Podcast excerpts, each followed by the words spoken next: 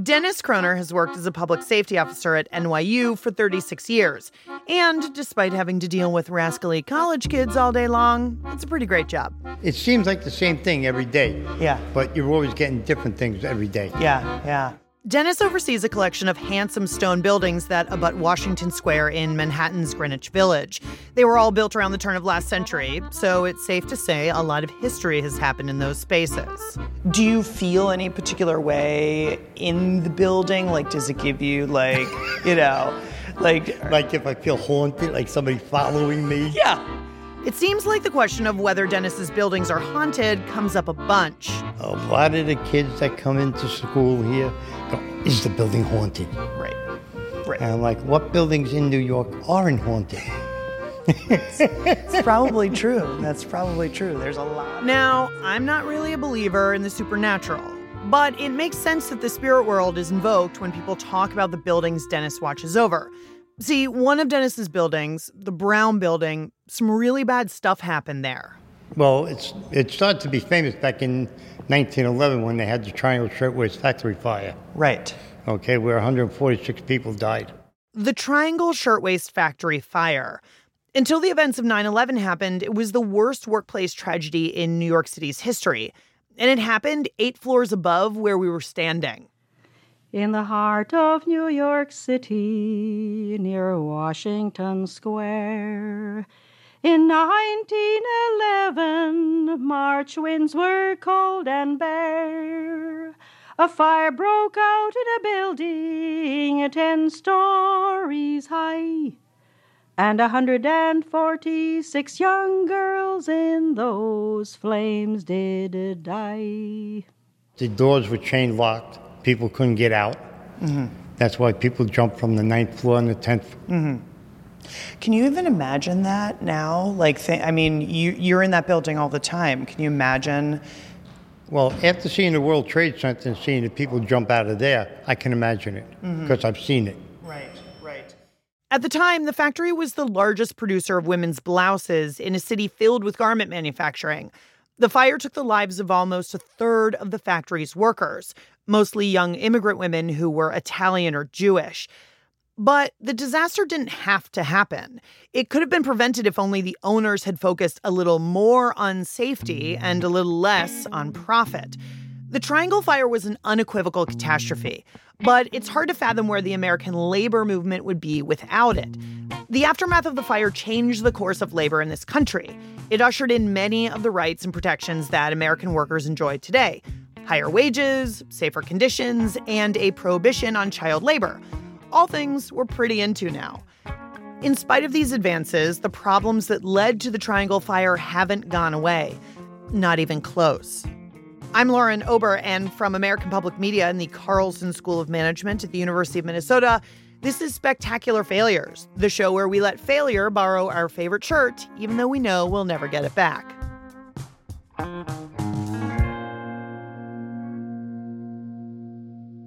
If you were a woman at the turn of the last century, you would know the Gibson girl.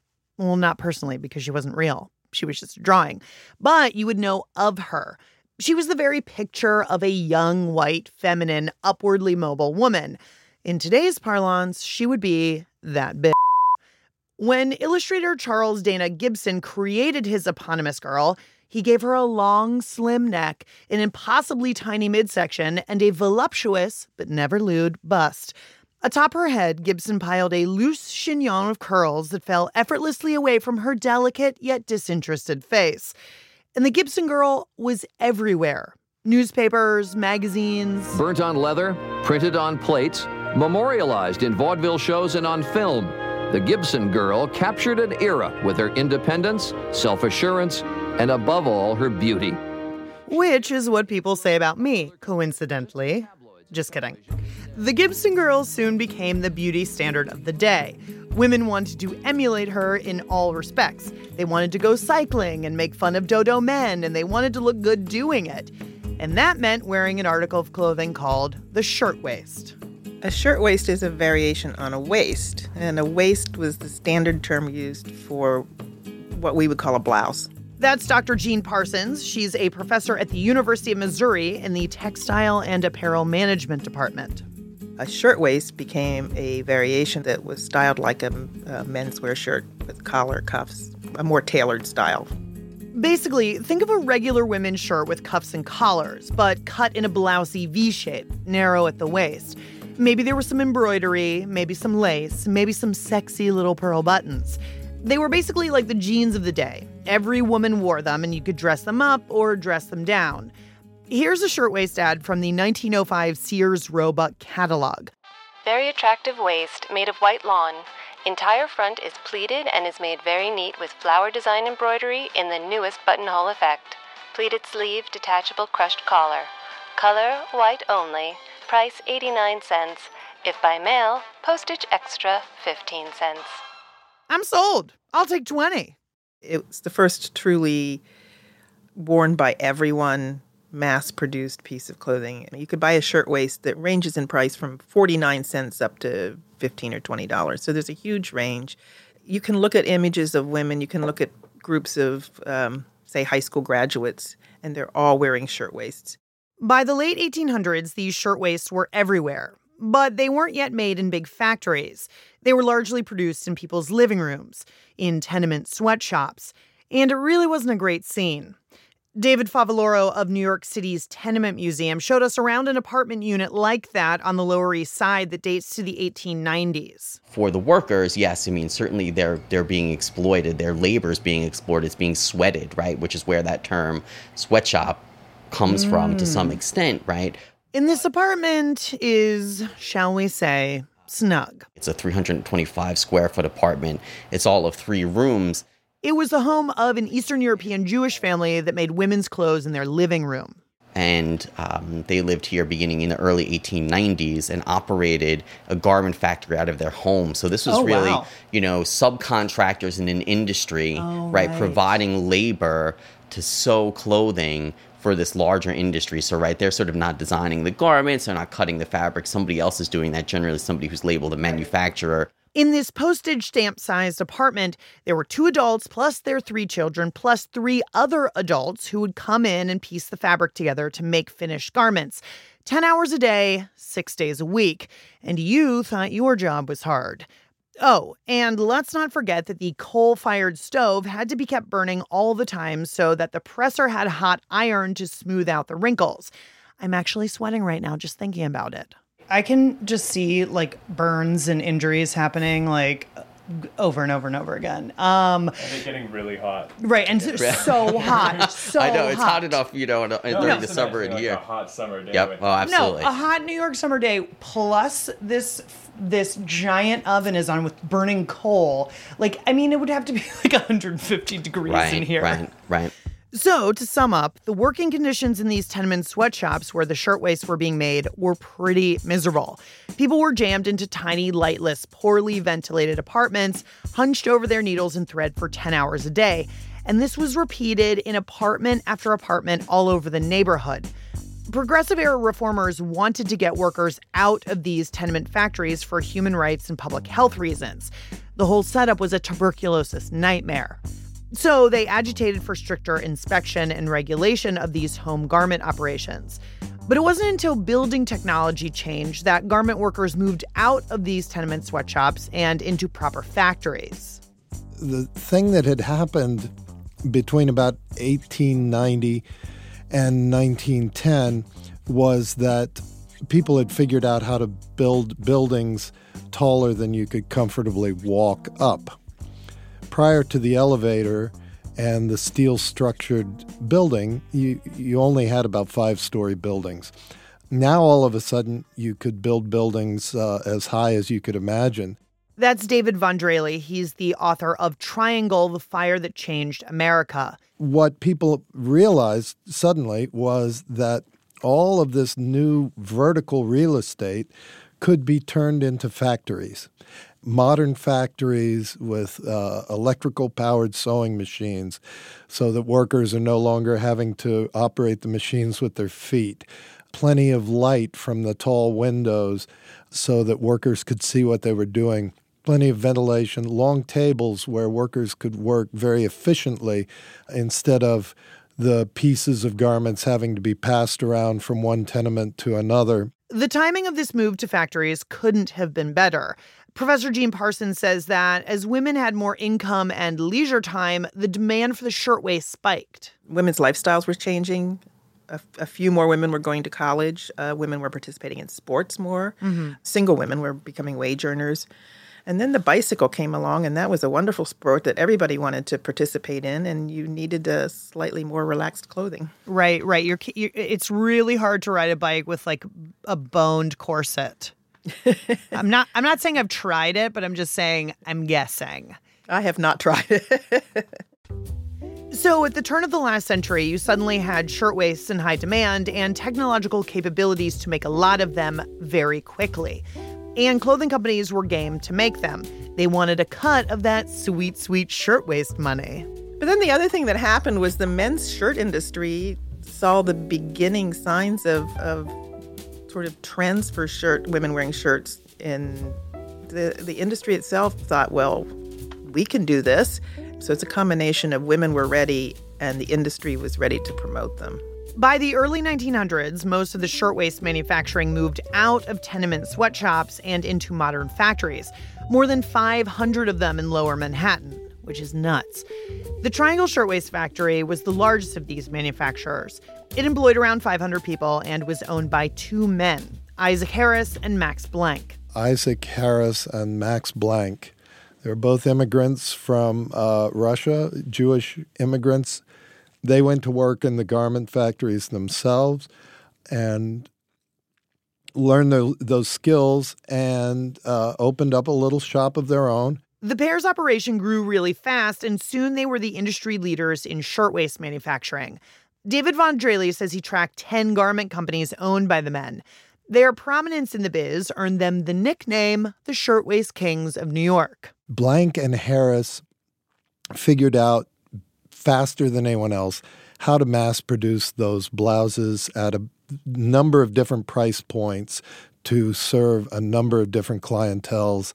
And they got the national distribution, and they were, in a sense, sort of the Levi's of the turn of the century. But being number one has its drawbacks. The competition is always nipping at your heels, and the pressure to innovate and grow can be excruciating. And sometimes that pressure to maintain the top spot means cutting corners.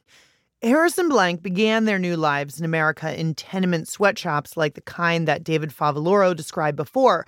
That means they survived the worst working conditions in the garment industry. So to them, these new factories with electric sewing machines and big windows and indoor bathrooms seemed pretty swank. You don't have any idea how good you have it. I, I think that was their attitude. While conditions might have been better at Triangle than at the tuberculosis dens that Harris and Blank came up in, they're unthinkable today. Girls as young as 14 crouched over sewing machines for a bazillion hours a day, bathroom breaks were few and far between, and the workers were hardly allowed to interact with each other. We know this in part because of all the great oral histories that are out there from former Triangle employees and people involved in the labor movement at the time. Pauline Newman was one of those folks. She was an organizer for the International Ladies Garment Workers Union. How much conversation among workers was allowed uh, or No conversation and no singing were allowed in the Triangle Waist in the shops, in Triangle Waist Company, and I think it was uh, it's probably true of all the other shops in those days. Uh, uh, discussion among workers, even i- closely as they sat together, was not allowed. And when the girls felt like singing, they were not. They were told to uh, be quiet and not and not sing. Still, in the minds of Harris and Blank, their workers had it pretty good, and they didn't have a lot of patience for workers who wanted more, like better pay, safer working conditions, and more reasonable hours. You know, the basics, which is what workers started advocating for around 1909. There was something called the Uprising of the 20,000. It was a huge walkout by by women, women stitchers, women in the apparel industry in New York, who just said we're done. We're we're tired of these bad conditions and low pay, and they it, they walked out. This strike was massive, but Harris and Blank were unmoved by the strikers' demands. The pair hired thugs and sex workers to harass and attack the women. Many factory workers were beaten, arrested, and hauled into court, only to be trashed by unsympathetic judges.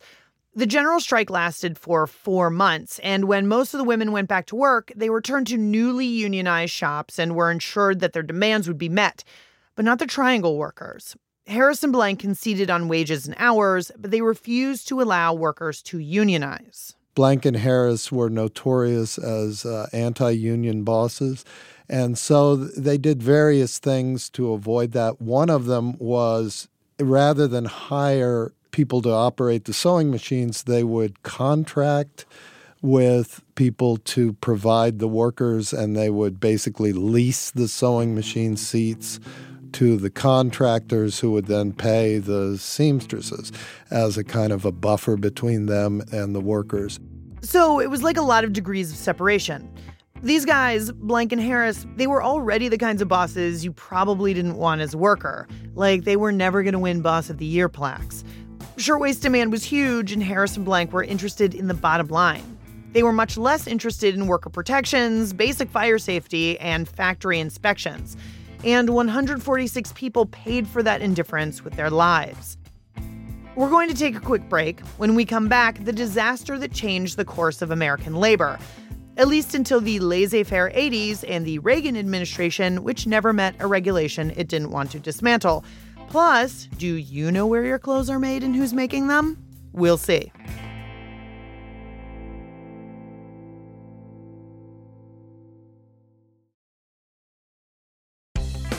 Talking to your backseat babies about money can be so hard. In fact, you probably don't even know where to start. So that's where the newest version of the Million Bazillion Academy steps in our email newsletter course. You can start whenever, and you'll get a new lesson each week that you and your kids can complete at your own pace. They'll learn about crypto, the stock market, and so much more. And best of all, it's free. Million Bazillion Academy, making kids smarter about money. Sign up today at marketplace.org/academy. Talking to your backseat babies about money can be so hard. In fact, you probably don't even know where to start. So that's where the newest version of the Million Bazillion Academy steps in our email newsletter course. You can start whenever, and you'll get a new lesson each week that you and your kids can complete at your own pace. They'll learn about crypto, the stock market, and so much more. And best of all, it's free. Million Bazillion Academy, making kids smarter about money. Sign up today at marketplace.org/academy.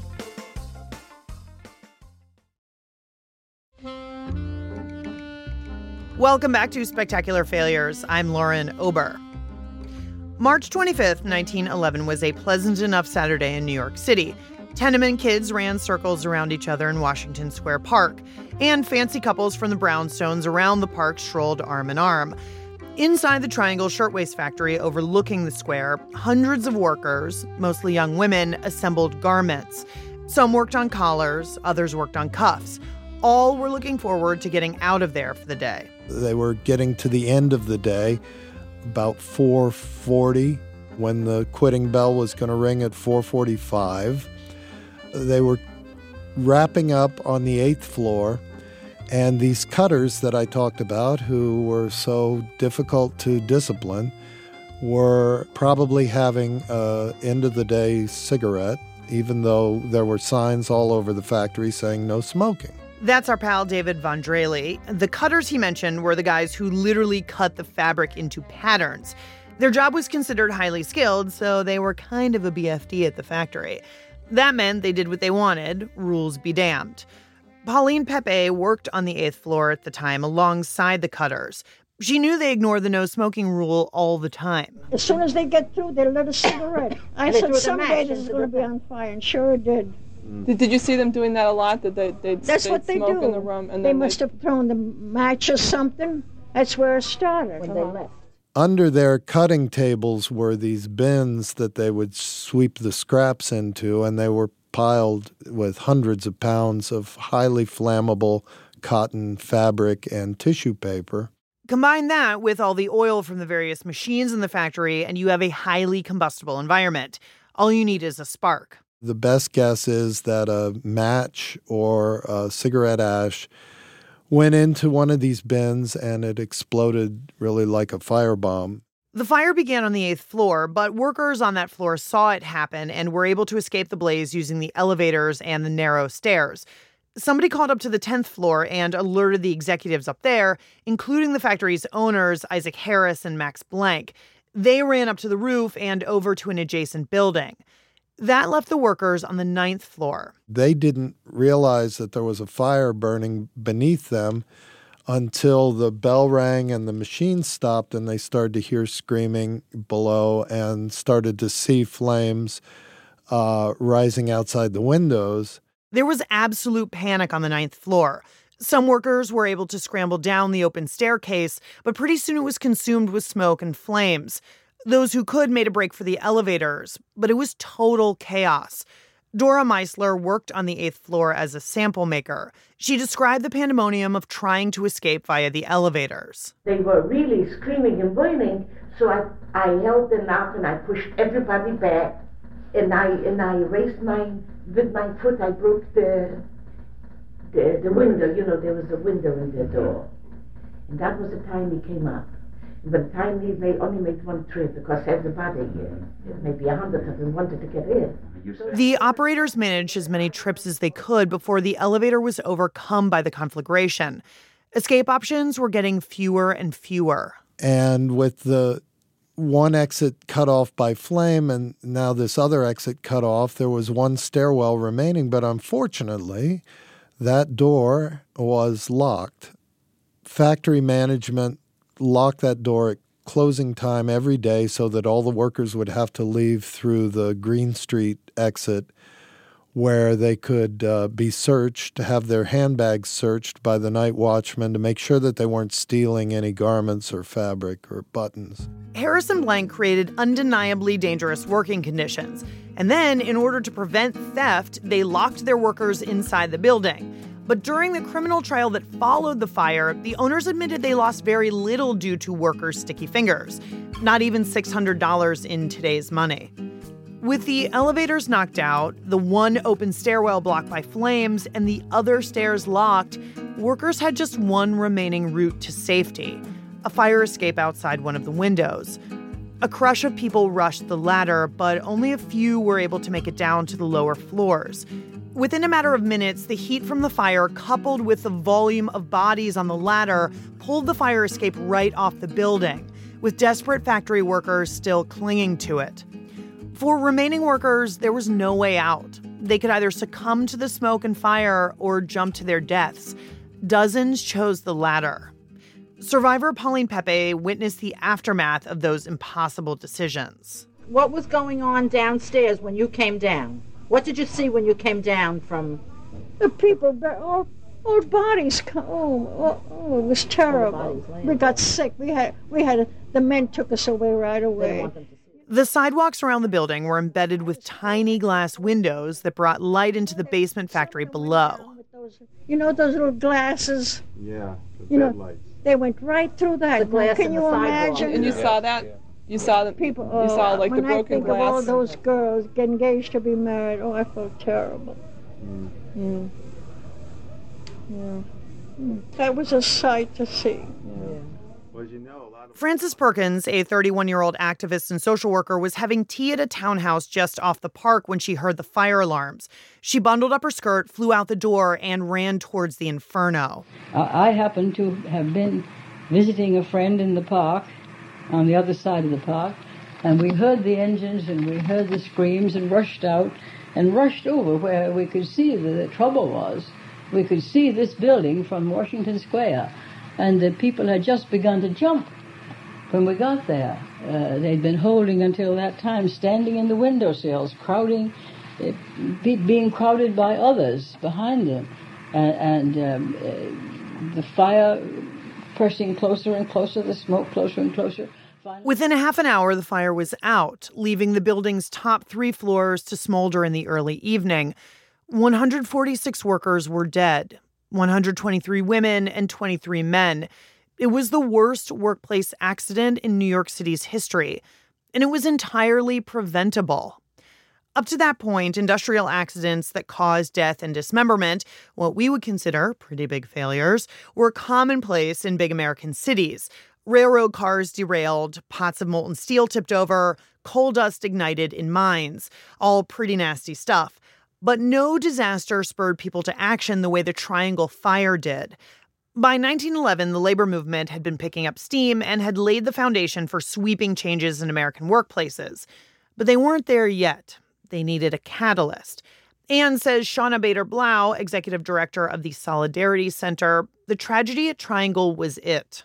The Triangle Shirtwaist Factory tragedy is understood today in historical terms as a turning point for an industry in which workers then fought back, built power, changed conditions, and frankly organized to expand democracy for more and more working people.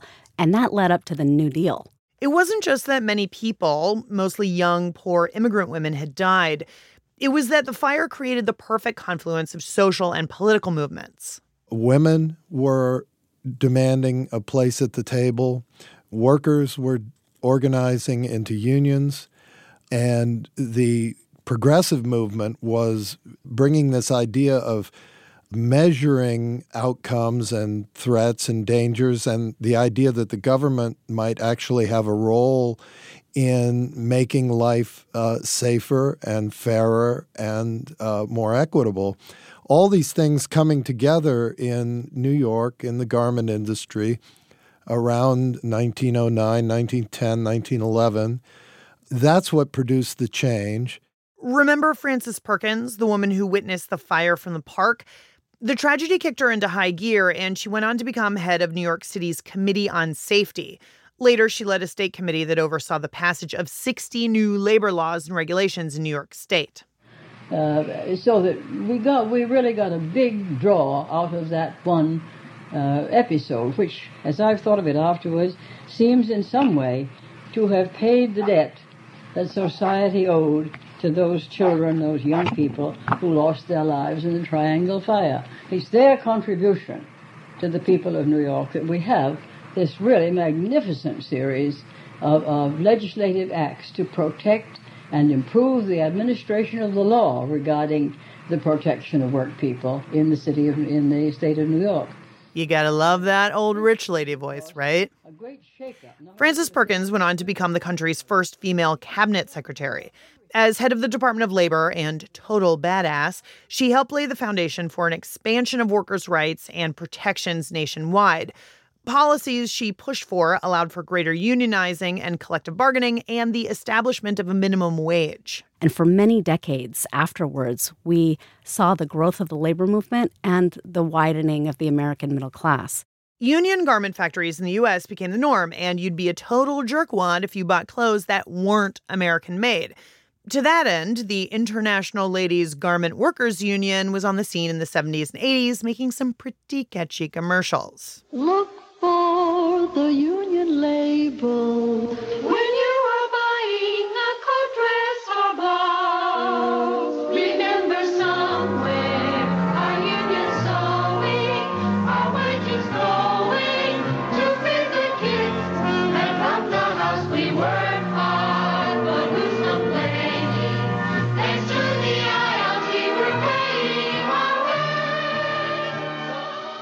Look for the Union label is truly an iconic work of American songcraft. However, it wasn't enough to stem the tide of that little thing called globalization. And most of those jobs that the delightful multicultural garment worker choir was singing about, yeah, they left. They scooted on out of America to countries like Bangladesh and Haiti, and most recently Ethiopia, where worker protections are practically non existent and where wages are as low as just a few dollars a day. Around the world, we see the growth from the 1980s on of the outsourcing of apparel sector jobs to poorer and poorer countries, many of whom are struggling right newly out of colonialism, Mhm. building their own democracies from scratch, often exploited historically uh, by many global corporations and foreign governments, mm-hmm. and not with 100% of the tools to push back. Now, I always assumed that most of my clothes weren't made in America. That's why they're relatively cheap. But I never really stopped to think much about where they were made or who was making them. So I decided to go back in the closet to check out my wardrobe. Okay, made in China, made in Turkey, made in India, made in, what is that? I can't even read that. Almost all the shirts I flipped through were made in the same handful of Asian countries. Now, that could be because I'm basic as hell and I'm buying a lot of cheap mall brand clothing. Though I do have a good shoe game, so I thought maybe some of those might be American made. Okay. God, I gotta get down low for this. Gotta, shoes are in the rack. Okay, India, made in the Dominican Republic. Those are boat shoes. Don't tell anybody I wear those, though. And just when I was about to give up. Okay, okay, okay. Great news. Great news, everybody. I found I found one thing. I found the one thing that I own that is made in America. They're a pair of Wolverine boots straight from Rockford, Michigan.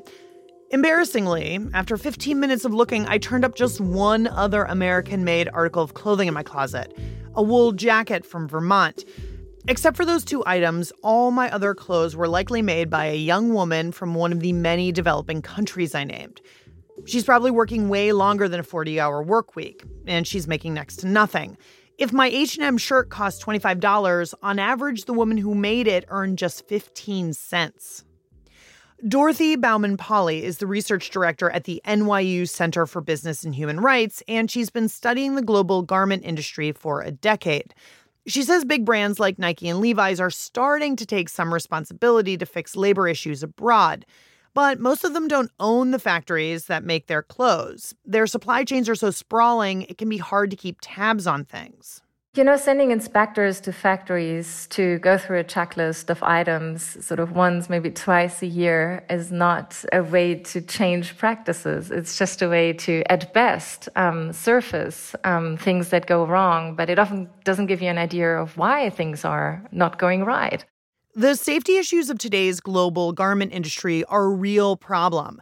And they're not that different than what Frances Perkins and her ilk fought to fix in the early 1900s like a hundred years ago. In 2013, a garment factory in Dhaka, Bangladesh collapsed. The building that collapsed had two illegal floors. Um, the building was built on marshland, and on those two illegal floors, they placed huge diesel generators, heavy machinery, and the rattling of that machinery eventually affected the integrity of the building, and uh, it collapsed. It was the single worst disaster in the history of the garment industry. More than 1,100 people died, and twice that many were injured. Workers had pointed out cracks in the building the day before the collapse, but the building owner ignored the warnings. More than 100 years later, Rana Plaza wasn't that different than Triangle. Plenty of folks had pointed out potential hazards at the shirtwaist factory long before disaster struck. Survivor Max Hochfield. The floors were wooden floors and they were soaked through with oil. The baskets to keep the work was uh, wicker basket, and each basket contained about uh, four to five dozen uh, blouses, lingerie that time, lace. How, how much how long did it take to catch fire? It was a real fire trap. It was a real fire trap. Isaac Harris and Max Blank were put on trial for the deaths of the 146 workers in their factory. But the pair were acquitted of manslaughter charges and, in fact, made out pretty good in the aftermath. Despite ignoring fire safety practices and locking workers inside the building, Harris and Blank got a tidy insurance settlement to cover their losses. And they continued to run garment factories around the city. Two years after the blaze, Max Blank was arrested again for locking workers inside his factory. It's as if the magnitude of what had happened never registered with the people responsible. But it did register with all those garment workers and their allies. It galvanized movement and it changed the country. But today, the global garment industry still has a long way to go. We like wearing the hottest new looks without the hassle of making them ourselves. And we want them to cost practically nothing, but look like they're really expensive. And that insatiable appetite that drives the fast fashion world today, just like the shirtwaists of ye oldie times, is only growing. So the next time you want to buy that cute little top or those cool ass sneakers, think about the girl who made them and how she's not that different than the folks who died at Triangle all those years ago.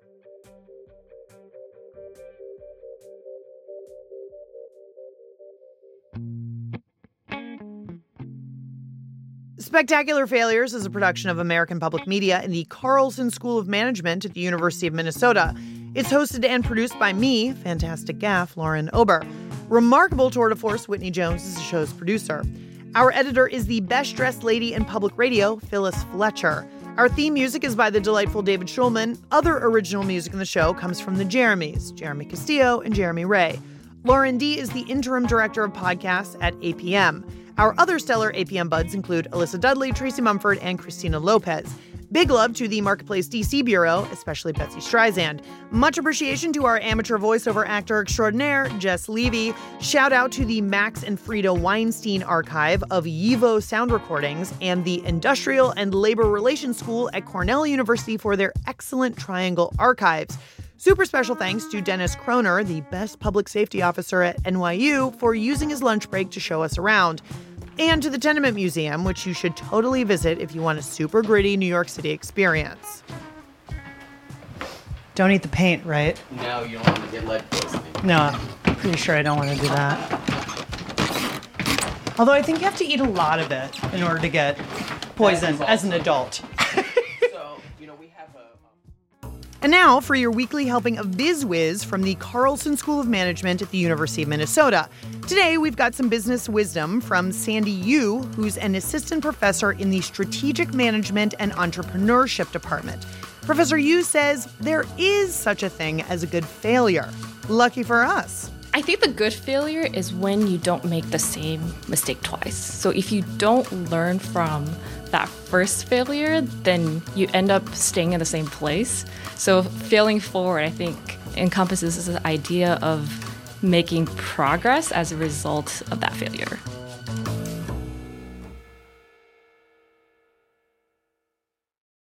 Hey, friends, Lauren here.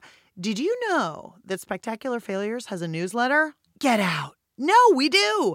Each week, we'll send out behind the scenes extras from episodes, weekly team recommendations for things we love, a sneak preview of upcoming episodes, and other fun stuff. You can sign up now at spectacularfailures.org slash newsletter.